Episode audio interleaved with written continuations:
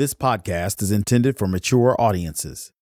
Listener discretion is advised.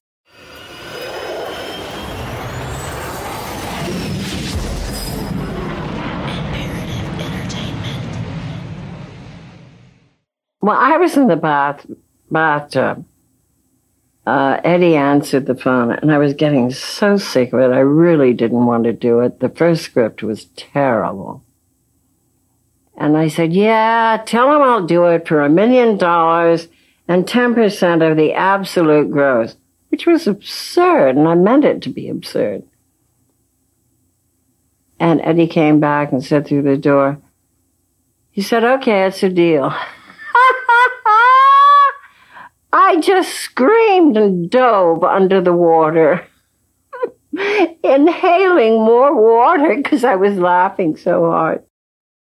That was Elizabeth Taylor, in her own words, describing the moment where we last left her on her ascent to becoming Elizabeth I, the world's first influencer as we define it today. What's known as the bathtub deal was the legendary moment that Elizabeth Taylor negotiated her record breaking salary for the role of Cleopatra. This boss move would go on to break the studio system that once exploited her and every artist in her genre. Whether she realized it or not at the time, it was the moment when Elizabeth used her influence to transform an entire industry as we continue in this series to tell the story of how Elizabeth Taylor became the first influencer, we'll dissect these pivotal moments, and we'll see that at the core of each of them is another story. One that epitomizes who Elizabeth Taylor was as an artist, a woman, a boss, and then who she became as a mogul, an activist, an agent of change. With the pivotal moment of the bathtub deal, Elizabeth had recently lost her husband and the love of her life, Mike Todd, in a shocking plane crash. Somehow, she had the fortitude and the wherewithal to seize the moment when a studio was begging her to make their epic film and shatter the way business was done. Understanding this gives us a glimpse into another element at Elizabeth's core tragedy. Tragedy, the kind that life throws at you, no matter how well you live it, was a formidable and relentless obstacle for Elizabeth Taylor. She triumphed from the life and death tragedy of losing Mike Todd to catapult herself to the top of her career, all while raising three young children on her own. In this episode, we'll dissect the details of that triumph, beginning with the nuances of the bathtub deal and witness Elizabeth's reinvention of herself as a woman without compromise. I'm Katy Perry, and this is Elizabeth I.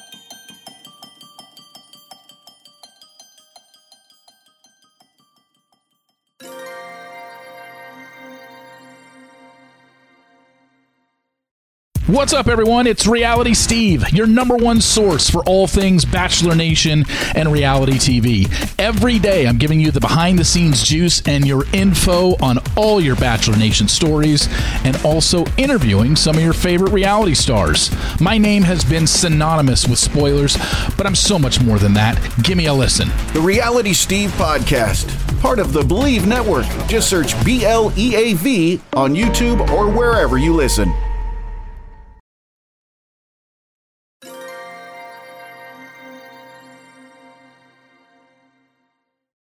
This is Chapter 3 The Boss Who Played Queen.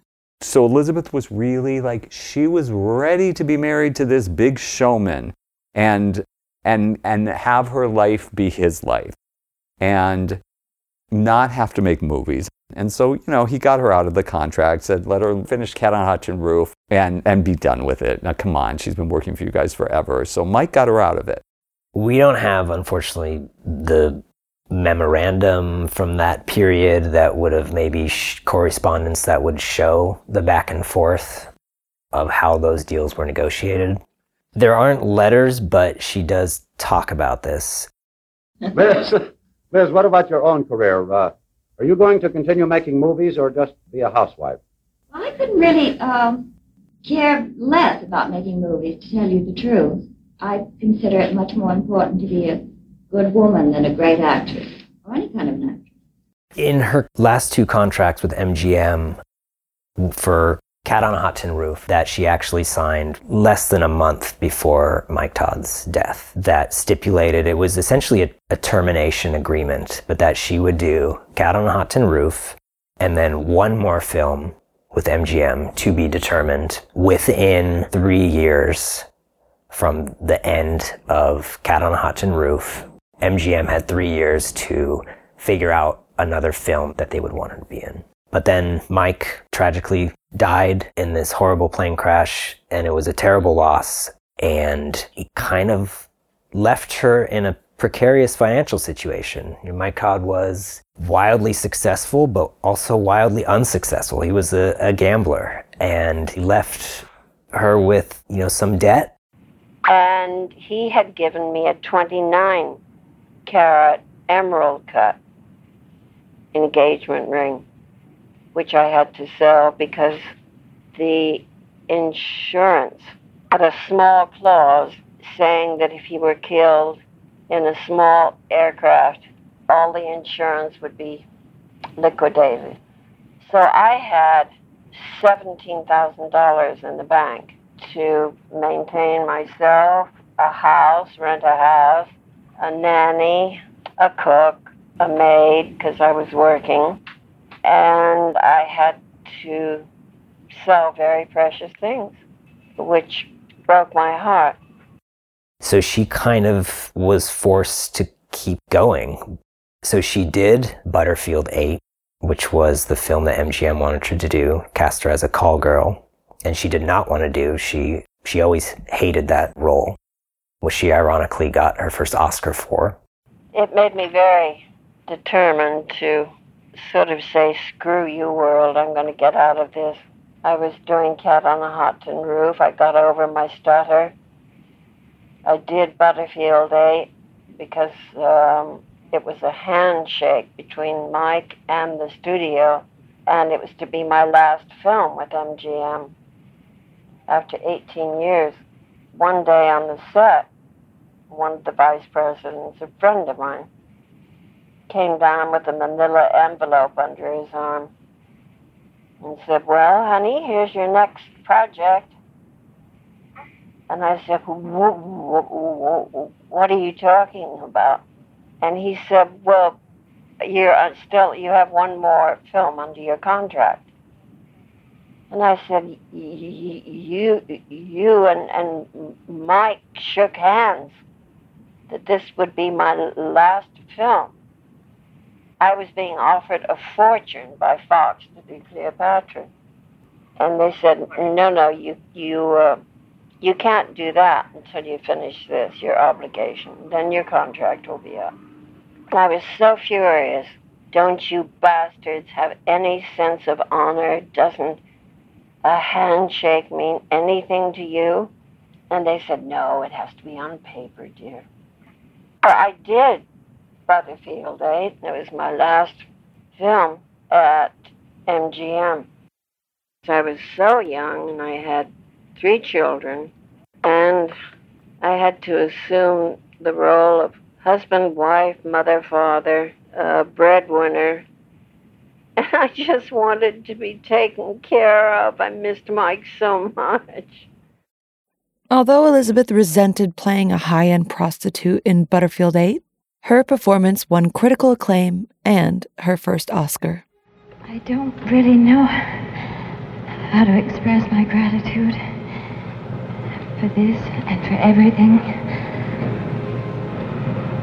I guess all I can do is say thank you. Thank you with all my heart.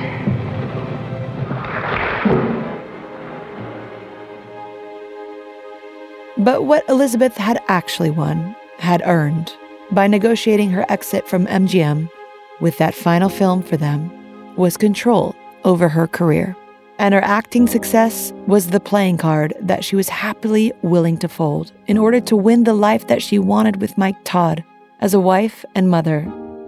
For Elizabeth Taylor, forging a multi million dollar acting career was not her winning hand. But because of Mike's death, of her tragic loss, of the debt left behind, that was a card on the table. And if she played it, she could not only survive, but triumph. As Mike would have seen it as well, Cleopatra was the ace in the hole. The sheer amount of paperwork and back and forth between lawyers, agents, and executives involved in how Elizabeth cut that deal is one of the biggest secrets in the business. Though you might remember $1 million when you hear the words Cleopatra and Elizabeth Taylor, there's much more to the legend than has been told, and it's even more impressive. Elizabeth's archivists found the receipts for the first time ever. This is the full story. She was, I think, starting to try and take control of her life, but then tragedy and life got in the way. She had to change her plans. Whether she would act again was to be seen, but either way, she would not be beholden to the studio or another company. She could be independent and make those decisions for herself. Um, I finally got away from MGM and was one of the first ones to start my own company and make my own deals and go without an agent. And I enjoyed dealing with the studios and telling them where to go. Uh, that was nice. And I was quite a good businesswoman. So, with Cleopatra, Elizabeth is finally free of MGM. She can make her own choices, and she uses that power to grab them by the balls. The producers want Elizabeth. Everyone wants Elizabeth. They had tested for other actresses, and hands down, it, it was to be Elizabeth. And they, the budget kept going up and up and up to account for all of this. She may have told the story in a more humble way that she's only offered that outrageous number to get them to go away. But believe me, Elizabeth knew what she was doing. So, as an archivist, I was excited to dig into the contracts and start digitizing those, cataloging them. And with Cleopatra, of course, I had this, as most of the public does, this legend in my mind of the million dollars. And I don't know if I expected to just see, you know, $1 million there uh, right in the first line for the compensation, but, you know, maybe a little part of me expected to see something like that. So I start reading through the Cleopatra contract and I see that the base compensation was $125,000 to be paid over a period of uh, 10 weeks with a six week time for, I guess, off, off time. So it would be a total 16 week production. And so I thought to myself, well, that's not really close to a million dollars. In fact, that's her that was her compensation for Cat on a Hot Tin Roof and for Butterfield 8 for her previous films. Now, granted, the, those were paid out at a lower rate and over a longer period of time, um, but still, that struck me as a little odd. And so then I keep reading down and I see another number, which was 50,000, and that was per week of overtime. Cleopatra, the production is was famously a, a fiasco, a mess it took over two years. She couldn't have known that this film would take as long as it did and that she would be getting 70 weeks of, of overtime. I mean, that, that, that explains it, right? Of how she was ended up, it wasn't just a million dollars because at, at the end of the day, she ended up getting several million dollars when all things were said and done. So it was even arguably better I started doing some more digging and ended up finding something that had actually been in the public for quite a long time, which is Walter Wanger's, who was the producer, again, of Cleopatra, his production diary, which he published shortly, I believe, before his death in the late 1960s. And so I thought, okay, if he, you know, must have been in the room when these negotiations were happening as the, the liaison between the studio and like there, there has to be something in there. And sure enough, there was a lot of great information that we were able to glean from that.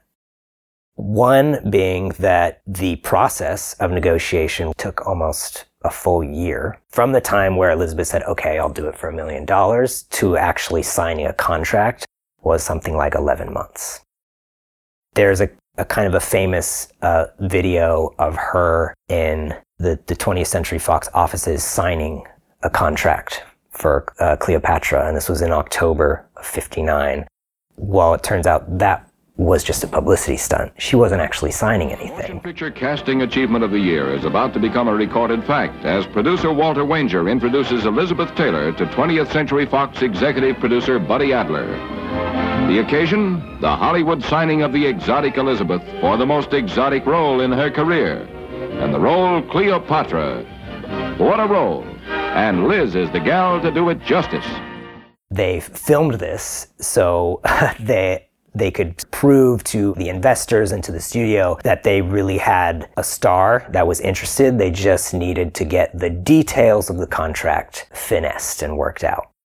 More months go by, and you can already see that he has some entries in there where he understands that the production is already in trouble. They didn't yet have a full script. The, the organization of the production wasn't really coherent he clearly had an inkling that things were going to take longer than expected.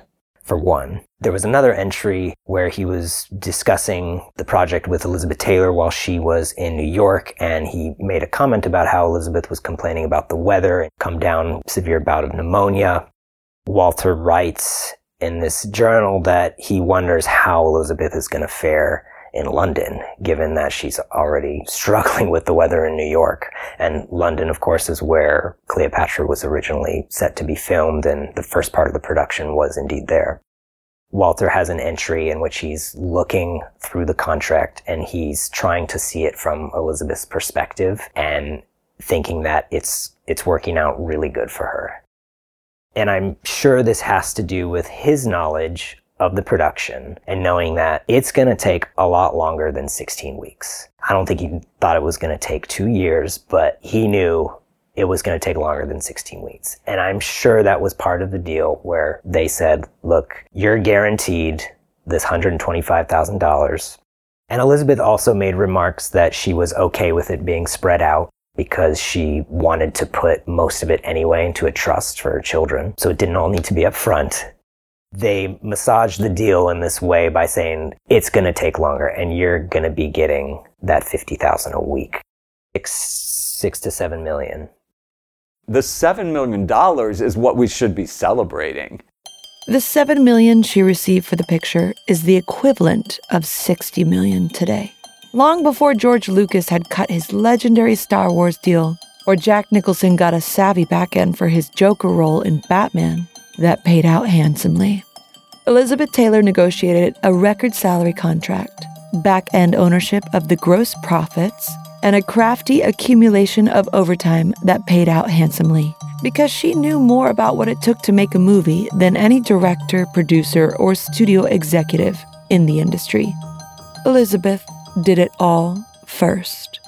Cleopatra was by far the most expensive film ever made up until Kevin Costner in Waterworld in the 90s. Remember, when they started shooting Cleopatra in London, the world hated her. They were still against her.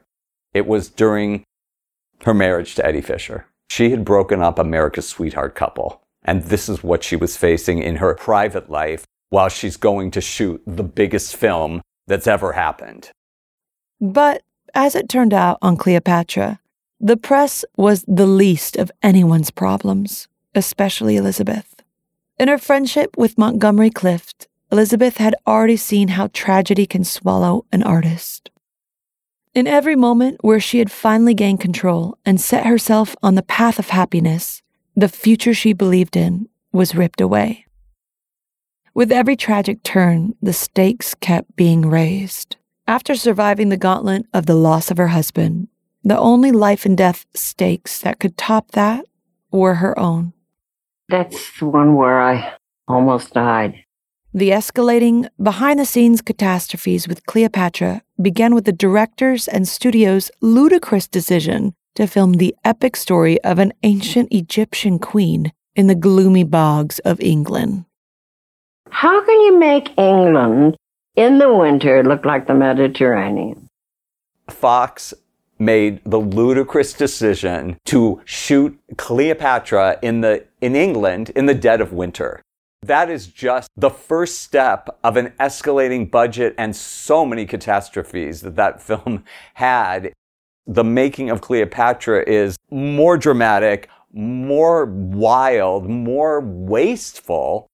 I think that all the studio heads at Fox were just running around like with chick- like chickens with their heads cut off. It just kept growing and they just kept throwing more money at the problems with Elizabeth and everything that was going on and the investment they had made, it just snowballed and it kept getting worse and worse. But the, the really the first bad decision was when they decided to shoot Cleopatra in England in the winter. Back in the United States after her brush with death in London, Elizabeth Taylor is carried from her plane in a wheelchair. The arrival at New York of the actress, who was in England to play the title role in Cleopatra, is graphically filmed.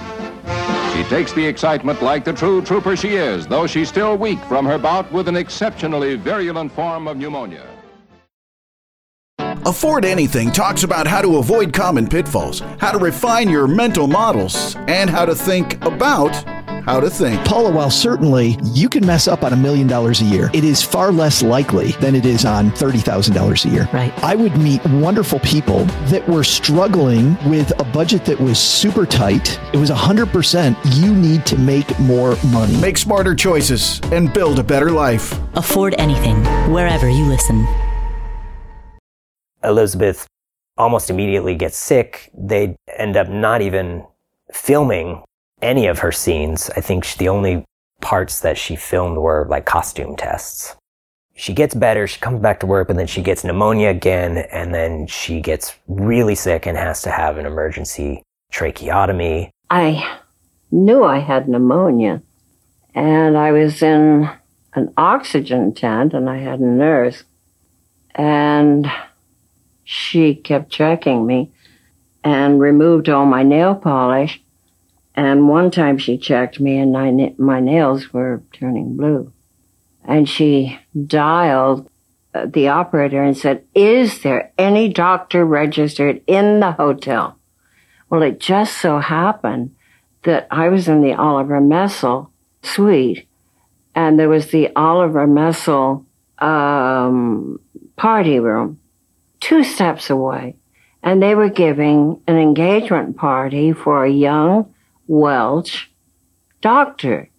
And in the room was Dr. Lord Evans. And he came screaming in the room. And by this time, I'm all blue. And he picked me up by the feet. He was six foot four. He picked me up by the feet and shook me like a rag doll, expecting me to lose some of the stuff that was clogged up in my lungs. Nothing. He pounded my ribs where you should react to the loosening up of it and regurgitate. Then the thing that you react to the most is pain, where they try and gouge your eyes out. That's the last resort. And he did that. And I opened my eyes and I looked up at this man and I said, What the fuck are you doing? Excuse me, audience. And then I went, There's my tracheotomy. I'm very proud of that. She literally went through that tunnel of white light, which at that time people didn't talk about. And she saw Mike Todd. In the era of Elizabeth's fame, celebrities didn't share their honest emotional or especially spiritual experiences, no matter how shallow or how deep, ever. No one in the public eye did. To share something as intimate as a near death experience was unthinkable for anyone in the spotlight. But they were not Elizabeth Taylor. As the press declared most beautiful woman in the world and the highest paid actor in history, Elizabeth's spotlight was the brightest of all. How did she survive and thrive where others would have been destroyed? Authenticity and a brilliant technique that came from her soul. Elizabeth's unique ability to not care about her press, to not let it define her, while simultaneously using it, wherever possible, to both share who she was and advance the spotlight onto those who were less fortunate, who actually needed to have their stories told, was her most remarkable skill. It was a gift. Born from total, unflinching honesty. I really wanted to die. And when I almost did die in London, I went through the tunnel experience, out of body experience. And when I came to, there were 11 people in the room.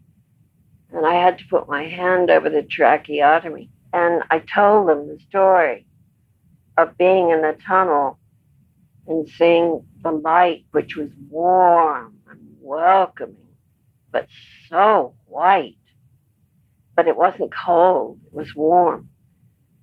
And these shadowy figures going different ways until Mike came to me and embraced me, and I knew I was home.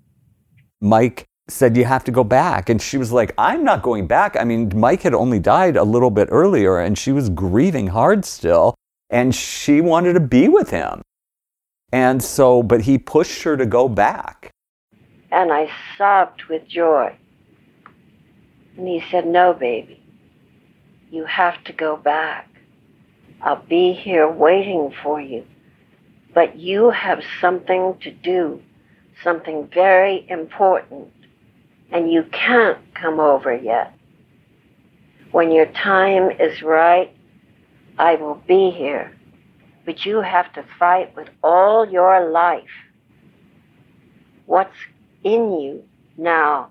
Gather up your strength, your will, your love, and turn around and fight with all the determination you're fighting to stay here and go back. And I said that I didn't want to. And he physically, I remember his touch. He physically turned me around and I could see the hospital room and me lying in the bed. After five minutes, I was back in my body. I'd been dead for five minutes.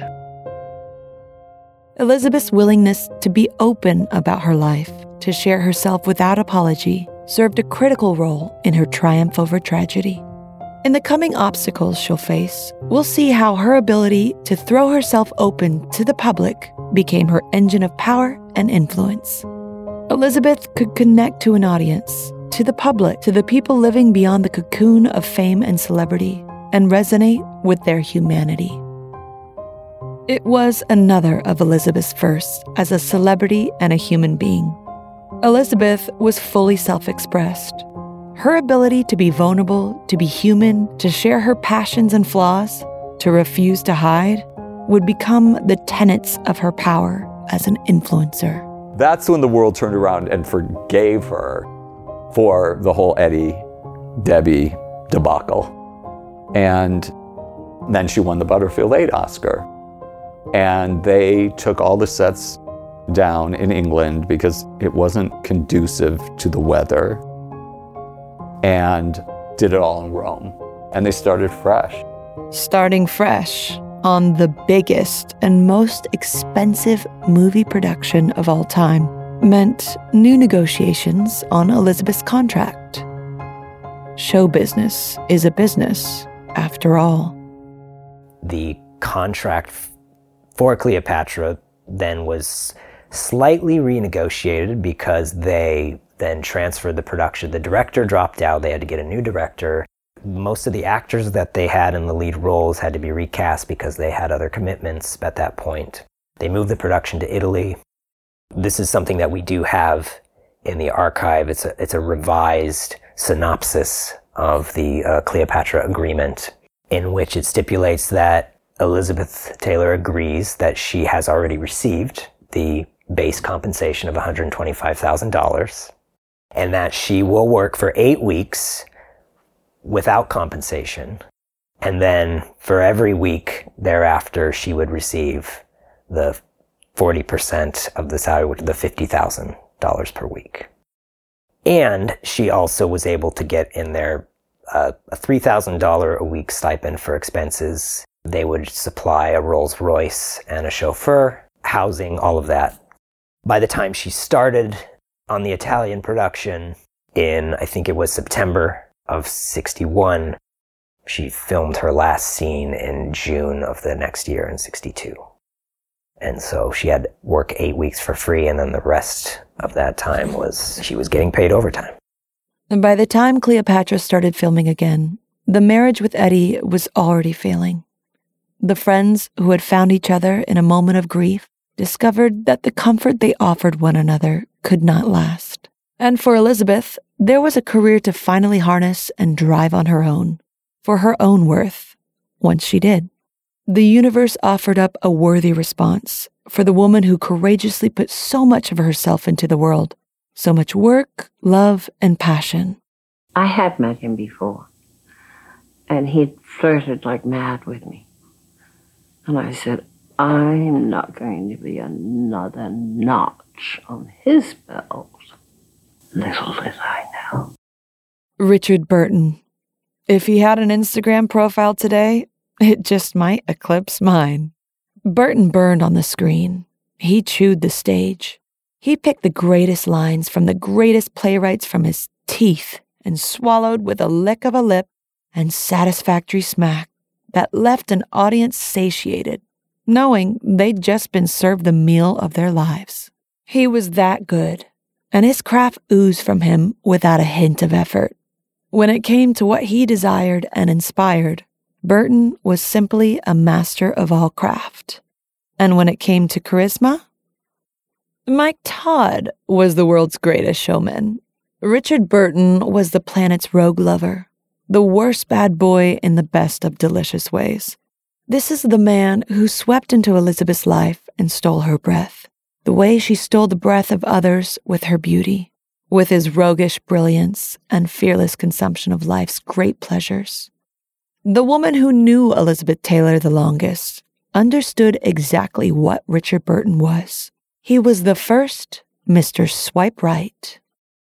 I would guess her best passion was Richard Burton because he was, he had, there's something that um, rough English guys, Viking guys have that is just absolutely irresistible. You will die for them happily.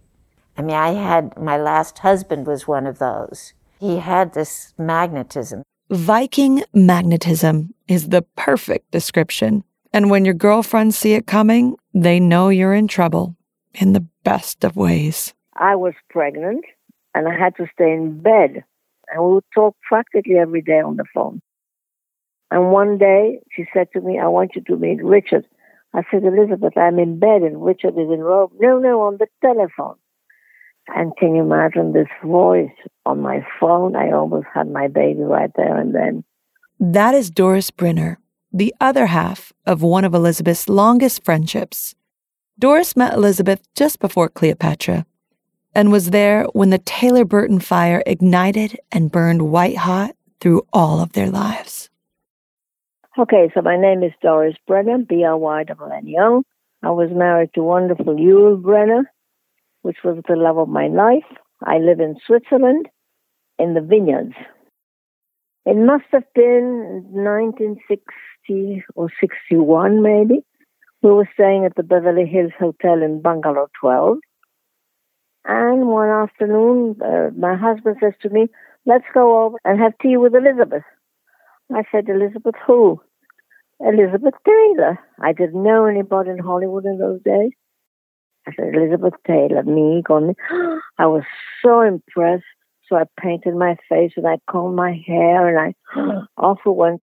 And there she was with no makeup on at all, looking so beautiful.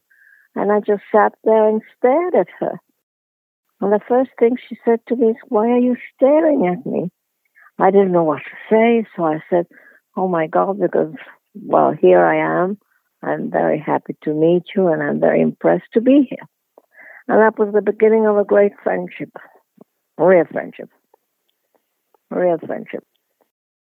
Now, but before the Cleopatra Fair, we met up in Paris, and she wanted to go and buy some sheets. But the rumor was out, and I remember being pursued by photographers with her and whatnot.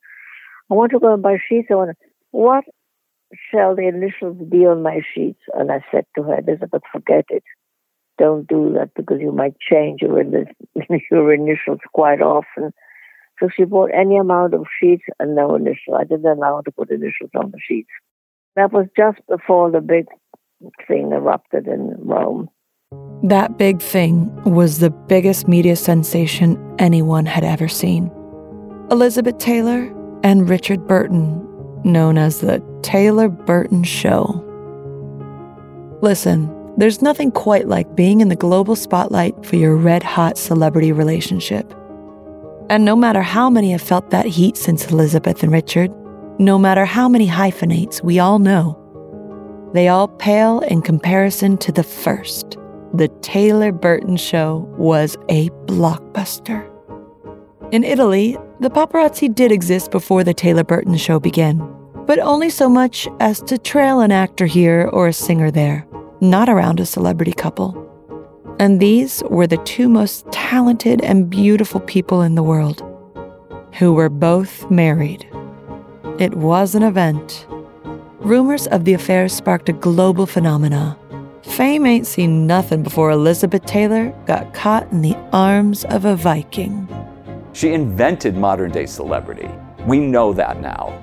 We know that the things Elizabeth was doing with, in the early days with Richard and Cleopatra, that the paparazzi was a concept before them, but basically the paparazzi came together and as a real thing with Elizabeth and Richard, and particularly them trying to capture their evidence that they were having an affair.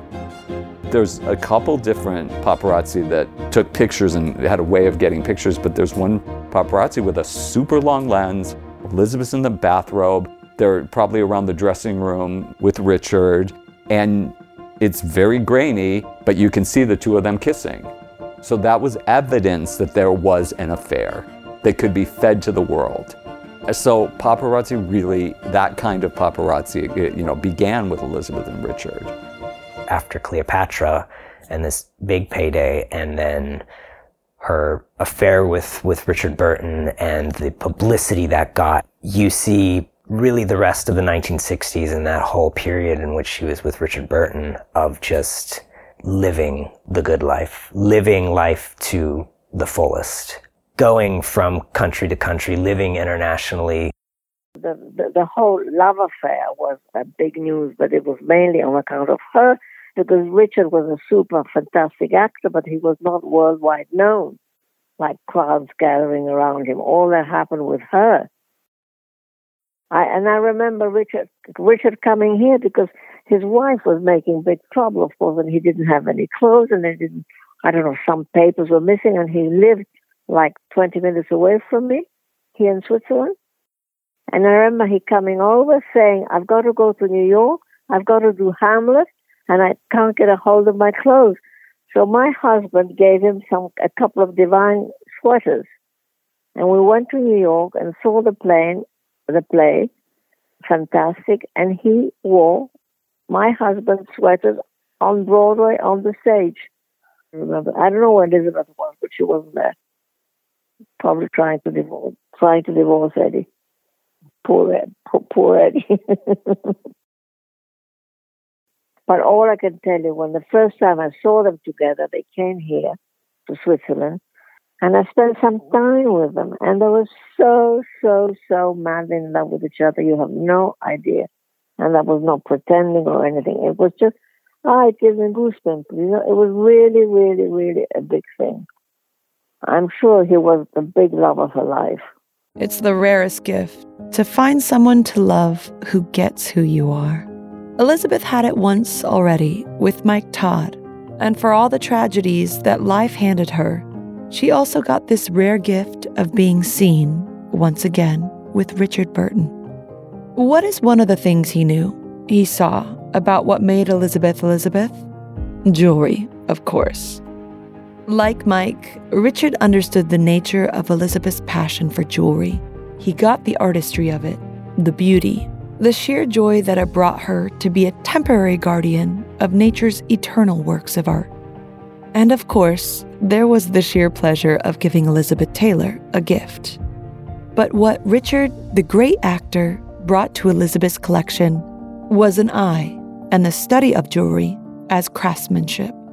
The workmanship in the settings, the provenance of the stones, the great jewelry houses from which they came. To master all of these things was pure Richard Burton. How could she resist him?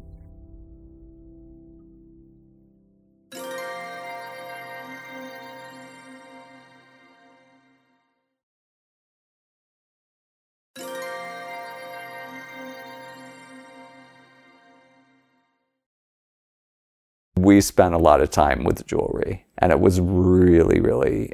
Uh, uh, she loved it. She just loved it. It was it was a passion. She loved this jewelry because she she was fascinated by these minerals, by these jewels, by the way that they look. She would take them out and, and, and just hold them and play with them. And from what I know she said much later in life how she always believed that she was, um, especially with her jewels, a custodian rather than an owner of these objects. That she she appreciated their value, and it, it wasn't it, wasn't out of let's say like arrogance or selfishness. It was it was she just loved jewelry, and she had the means to her and Richard had the means because he he he bought her you know a lot of her big famous jewels. The most important piece that Elizabeth owned was the Krupp diamond. It's an Asscher cut. That's a 33 carat diamond. The Krupp diamond was owned by Vera Krupp, who was part of the Krupp family, who had been involved in the in World War II. They had supplied munitions to the Nazis. When Elizabeth got it, she just thought it was like really a big fuck you to, to the to the Nazis, to the Krupps. Like now look at it, it's on a nice Jewish girl now. It was such a beautiful diamond. I mean, I think she felt like it had been released and vindicated. And and and and it was her really her signature piece. I'm not sure Elizabeth would say that, but she wore it in so many photo shoots. She wore it every day, frankly uh, you know, she wore it when she went to bed at night. One jewel became so famous because of the story of Richard buying it for Elizabeth, the world of jewelry and press spontaneously and unanimously named it after them. The Taylor Burton Diamond. The first celebrity hyphenate was born. So, this amazing 69 carat pear shaped diamond came up for auction, and Richard wanted to buy it for Elizabeth. It's before he bought her the Krupp diamond, which became the Elizabeth Taylor diamond. He wanted to get it for her. And he told their lawyer, Aaron Frosch, that he could bid up to a million dollars. So he ended up not getting the diamond because he'd only allowed a budget of a million dollars. Only. Aristotle Onassis was bidding against him. I think he was trying to get it for Jackie Kennedy or Jackie Onassis at that point. Cartier bought it for $50,000 more. Richard didn't get it and he was devastated. And he said he has to get it for Elizabeth. And I probably he was competitive. He offered Cartier $50,000 more. And they agreed as long as it could be left on display in the store window in New York and then in Chicago. And it's called the Cartier Diamond at that point. And we have a scrapbook that Cartier put together. Once Richard got it for Elizabeth, it was the Taylor Burton diamond. Richard felt like Elizabeth had to have this diamond, and he was really proud to buy her these big jewels. Like it brought him so much joy. When somebody would go to the trouble to pick something special out for her that they thought she would love and they were right, that was the real gift. Barbara Berkowitz was Elizabeth's attorney for three decades and continues to be one of her great protectors. Barbara remained counsel to Elizabeth for the rest of her life, including providing legal services for the Elizabeth Taylor Foundation from its inception. I was once with her and I had to have her sign something. I love pens, whether it's a Mont Blanc pen or a Cartier pen. I like pens and I like fountain pens. So I asked Elizabeth to sign something and I handed her my pen and she started looking at it with her her eyes and I'm going, "Oh, I'm screwed." And she's like, "Barbara, I really like this pen." Well, I didn't want to give her my pen, but I'm like, "Okay, I'll buy you one for your birthday." She liked what she liked and she wanted it. But she was also very generous. She would send things to people. Uh, one of the jokes in my household at the time when I was living at my parents' guest house is jewelry would show up. Well, my father said, How in the hell are you ever going to get married? with her giving you all this jewelry. Who can compete with this? I wanted someone to try, but I was I'm very happy with Elizabeth's jewelry. It wasn't just the jewelry. Elizabeth and Richard both had the passion of artists who appreciated great art by others. For Elizabeth, it was an eye she inherited from her father, the art dealer. The Taylors knew fine things. Elizabeth knew what was great, what was beautiful, and it fueled her. By surrounding herself with great art, from fashion to precious stones to masterpieces, she was also building a legacy of wealth. Like a boss. Ruth Peltason, the editor of Elizabeth's book, My Love Affair with Jewelry, saw it firsthand. We were working on the book at Elizabeth's home in Bel Air.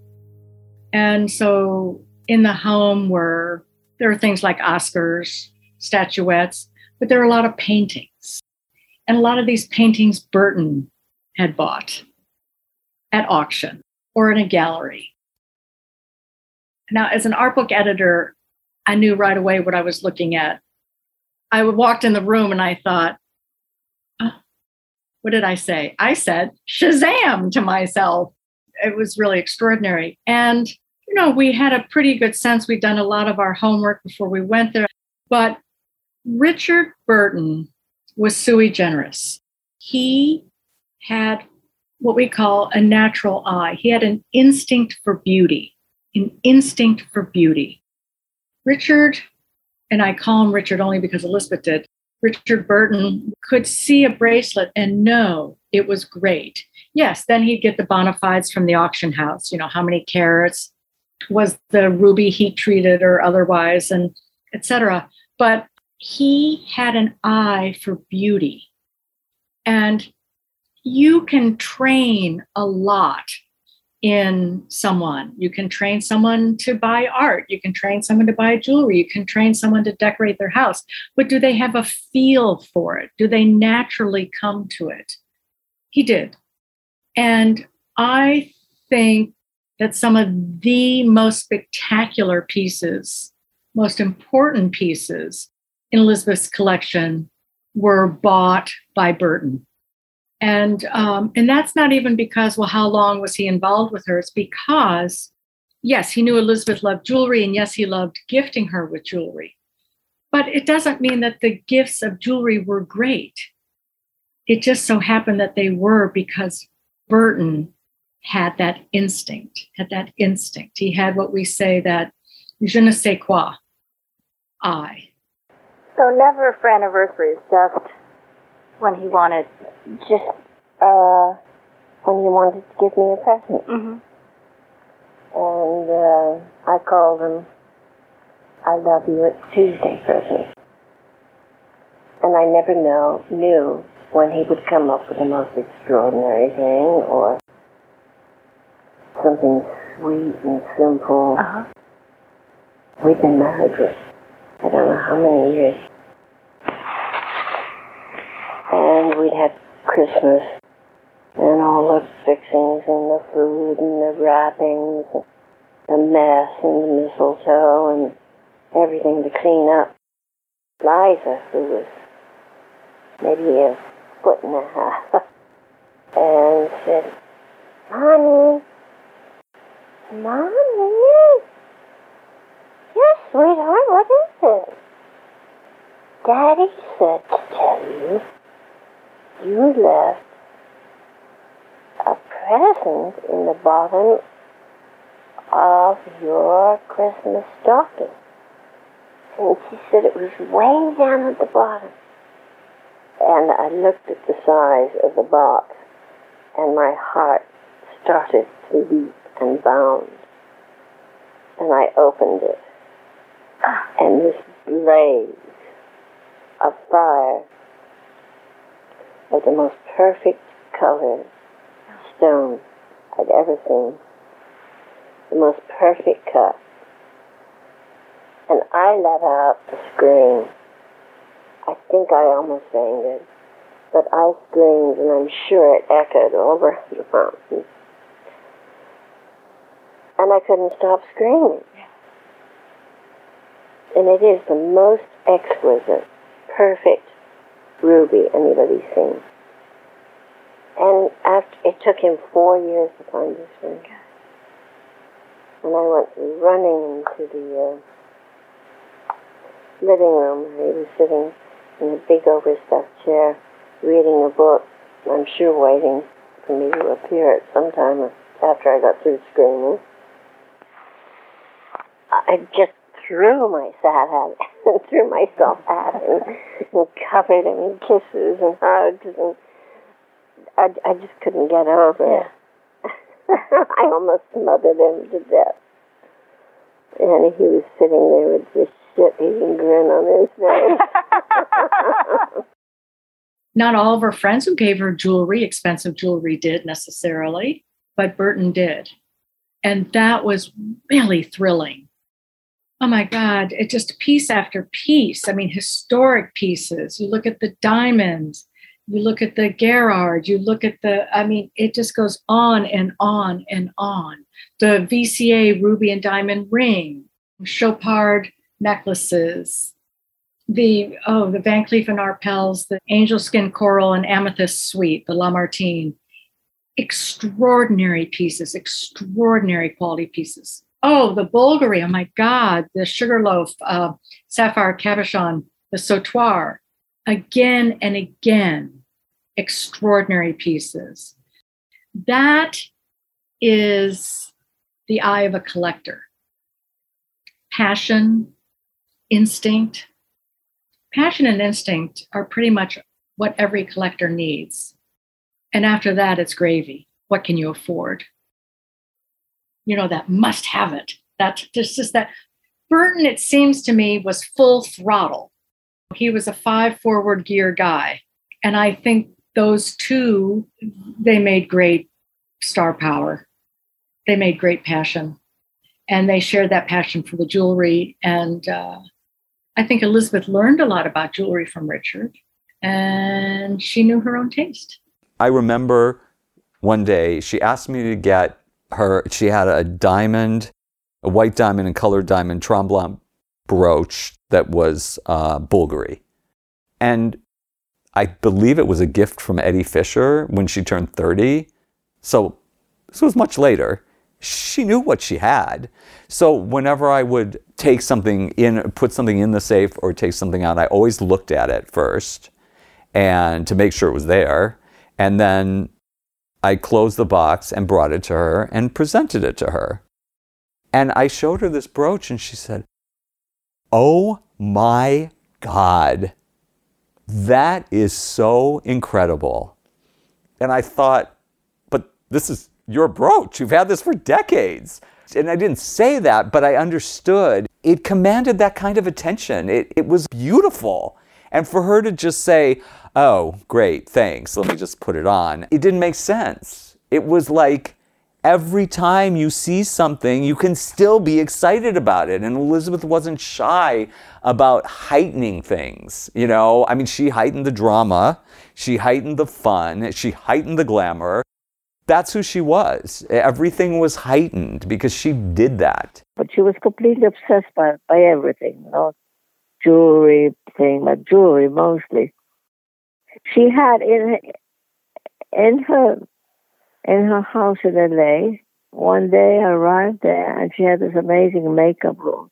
There was a big table and she pulled out all the jewelry for me to see lying on the table. She had, you know, about the famous diamond. She had fake ones made, I think, two or three, and I have one. I I never dare wear it like a joke. It's huge, the thing on my finger. I never would. I said I'm going to end up being killed on the street. Somebody's going to think it's real. And so I've never worn it. I wear it at home and I show it to people. So funny. Yeah, she had that made. We went shopping, okay, on, I think it was on Rodeo. And Elizabeth wanted to try on rings. And she takes off the Krupp and she hands it to the salesman who starts to shake. That he's holding the Krupp and she's nonchalantly looking at rings. Well, in the meantime, the security guard is locking the door. And I'm looking around going, What are you doing? And you see outside, people are coming to the doors, the double doors of the store. And he locks it so that there's not a stampede coming in. And then it gets so many people, he closes the curtains. Well, I never even noticed there were curtains on the front windows of this shop. And I said, What are you doing? He says, Do you see what she's wearing? He goes, I'm just one guy here. And the shop, the, the salesperson, as I said, is shaking. I said, Give me the ring. So, because I don't need some some guy holding on to her ring. And she starts to laugh, going, Of course the lawyer is going to take the ring. Of course I am. I mean, I want to make sure she gets it back. Elizabeth said, You need to get a piece of jewelry every time you work or something that matters to you. I always ask for a piece of jewelry because I love jewelry, but it can't be commissioned. I mean, I know that my business manager is going to pay for her mistress's his mistress's boob job, you know, or I'm going to send kids through college. That there's all these my agent, my lawyer, my business manager. There's all these commissions. I want something that is just for me.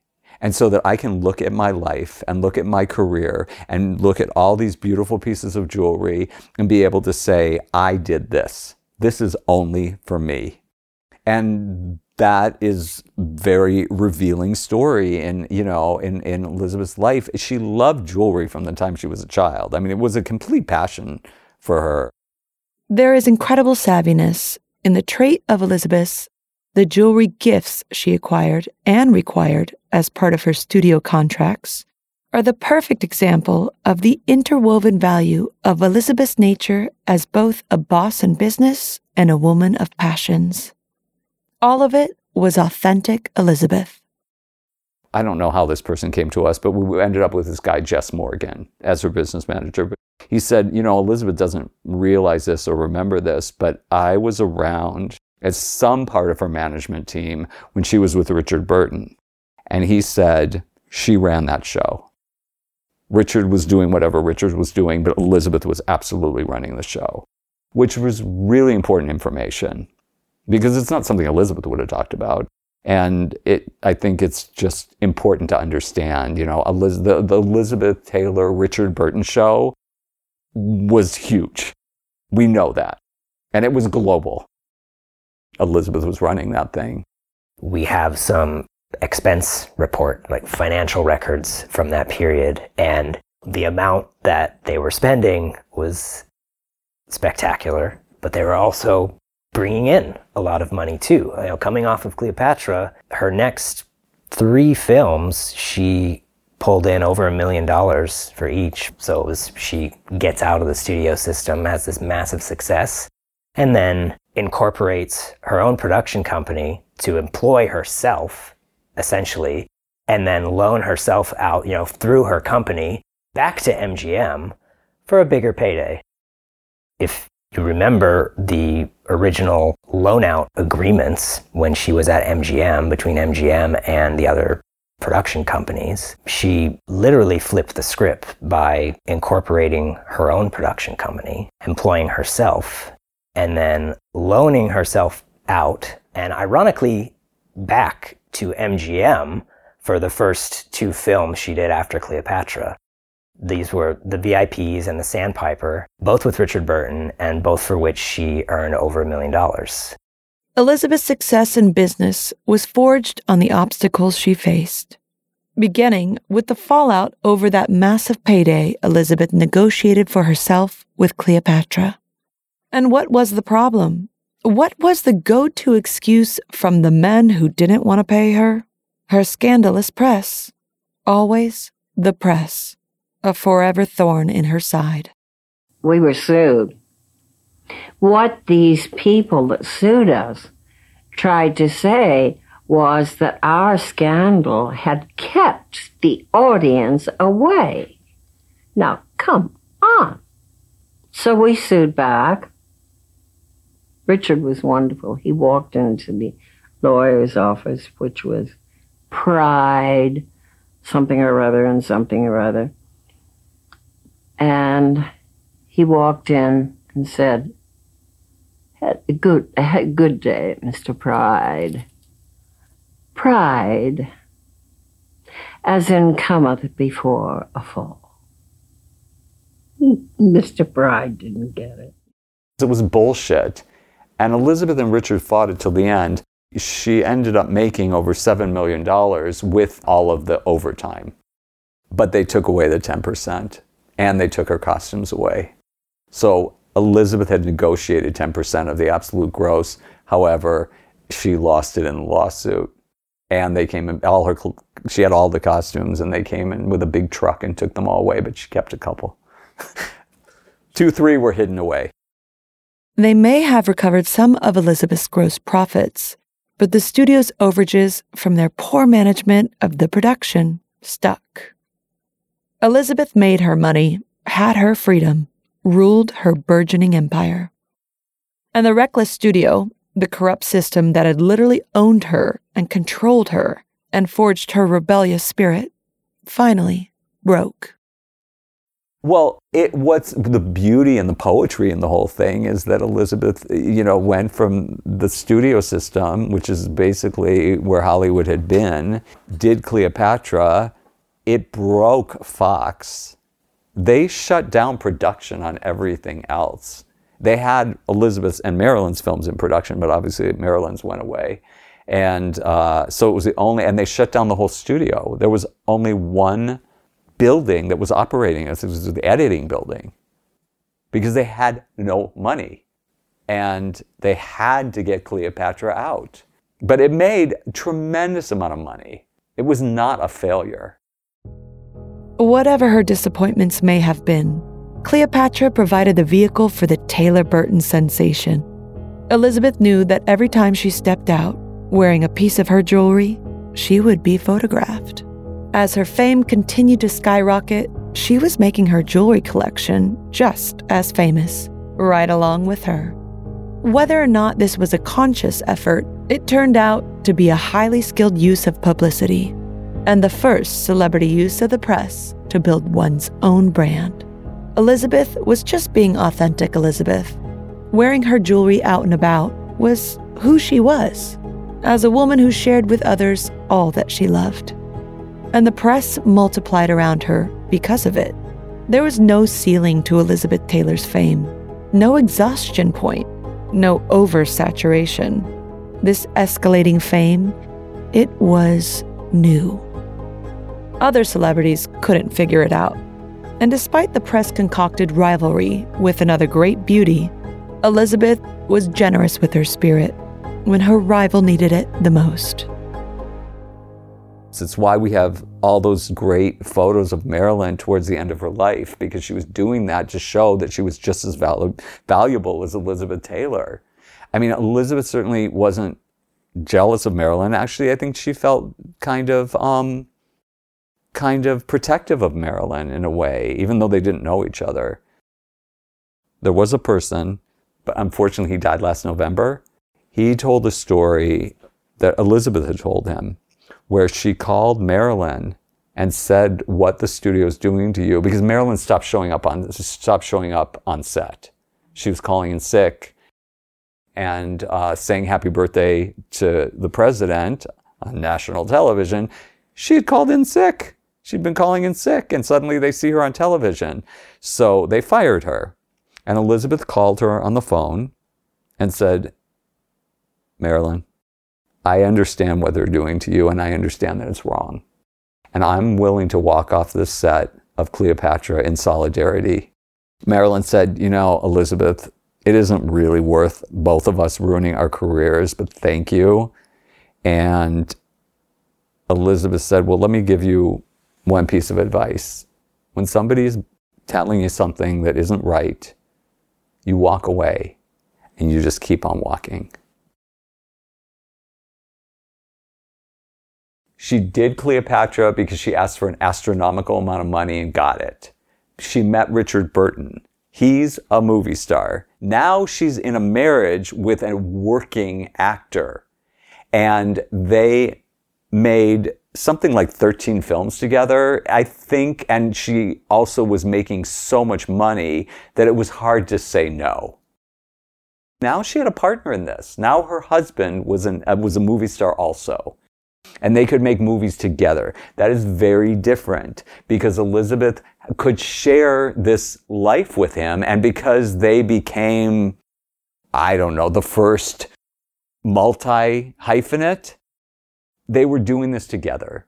And it was all headline news. And they were knocking wars off the headlines. All of that was super fun with your husband. And Elizabeth was in control of her career. But there came a point where the marriage was obviously having trouble. Passion could not triumph over tragedy with the second great love of Elizabeth's life. Richard was drunk all the time. And Elizabeth told me that he got sober, and I, I, I think she didn't, she didn't get sober. She saved his life because he was going to die. And she convinced him to get sober, but she didn't quit. And they got divorced, and Richard was sober. They got back together and married for the second time. But what Elizabeth told me is that he started drinking again, and she couldn't go through that. Cleopatra and the birth of the Taylor Burton era was a fiery and full expression of the complexity of Elizabeth's character in ways that the press used and manipulated around the sensation of her life events, tragedies from which she survived and thrived. In this chapter, Elizabeth learned that the power of embracing her own authenticity as an artist, woman, and boss was the key to having control in a life of soaring fame. Throughout the ordeal, she remained true to herself, and it would take her the distance. With this formula, when it came to power and influence, Elizabeth had longevity. But here's the thing about being a true influencer at the level of Elizabeth Taylor and having longevity, the headwinds never stop. Despite all of her success from Cleopatra, the road ahead was not going to be an easy one. She would need to stretch and reinvent herself once again in the eyes of the world in order to tackle what would become her life mission, her calling. Elizabeth Taylor's greatest passion has yet to come.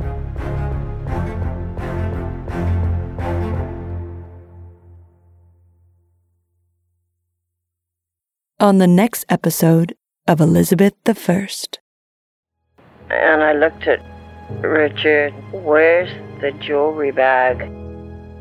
This, mind you, holds my entire collection of jewelry, several mil.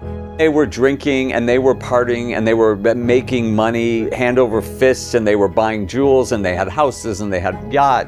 That point, they started to fall behind the times. She sold her Rolls Royce. Wasn't a good look. I was 32 and playing a drunk, screaming lunatic who was deeply in love with her husband. I think that was my favorite role. Elizabeth I is produced by Imperative Entertainment in association with House of Taylor and Kitty Purry Productions. Executive producers are Katy Perry, Jason Hoke, and Stephanie Koff. Elizabeth I is narrated by Katy Perry, produced by Jason Hoke, and written by Stephanie Koff. Sound engineering and audio editing by Shane Freeman and Jason Hoke.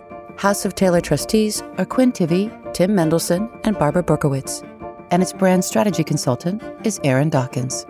Marshall Eskowitz and Kerry Schwartz of Sunset Boulevard serve as producing partners and represent House of Taylor for Elizabeth Taylor licensing and content opportunities. Joshua Klebe wrote and composed the original score.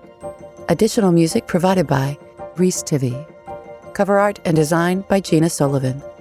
If you'd like to support the Elizabeth Taylor AIDS Foundation, visit elizabethtayloraidsfoundation.org. And if you'd like to go deeper into the world of Elizabeth Taylor, keep an eye out for the first authorized biography about her life. Elizabeth Taylor, The Grit and Glamour of an Icon, by number one New York Times bestselling author Kate Andersen Brower, will be out on December 6. For more behind the scenes content, follow at Elizabeth Taylor, at Katy Perry, and at Imperative Podcasts on Facebook, Instagram, or Twitter. Love the series? Don't forget to tell your friends and leave a review. Thanks for listening.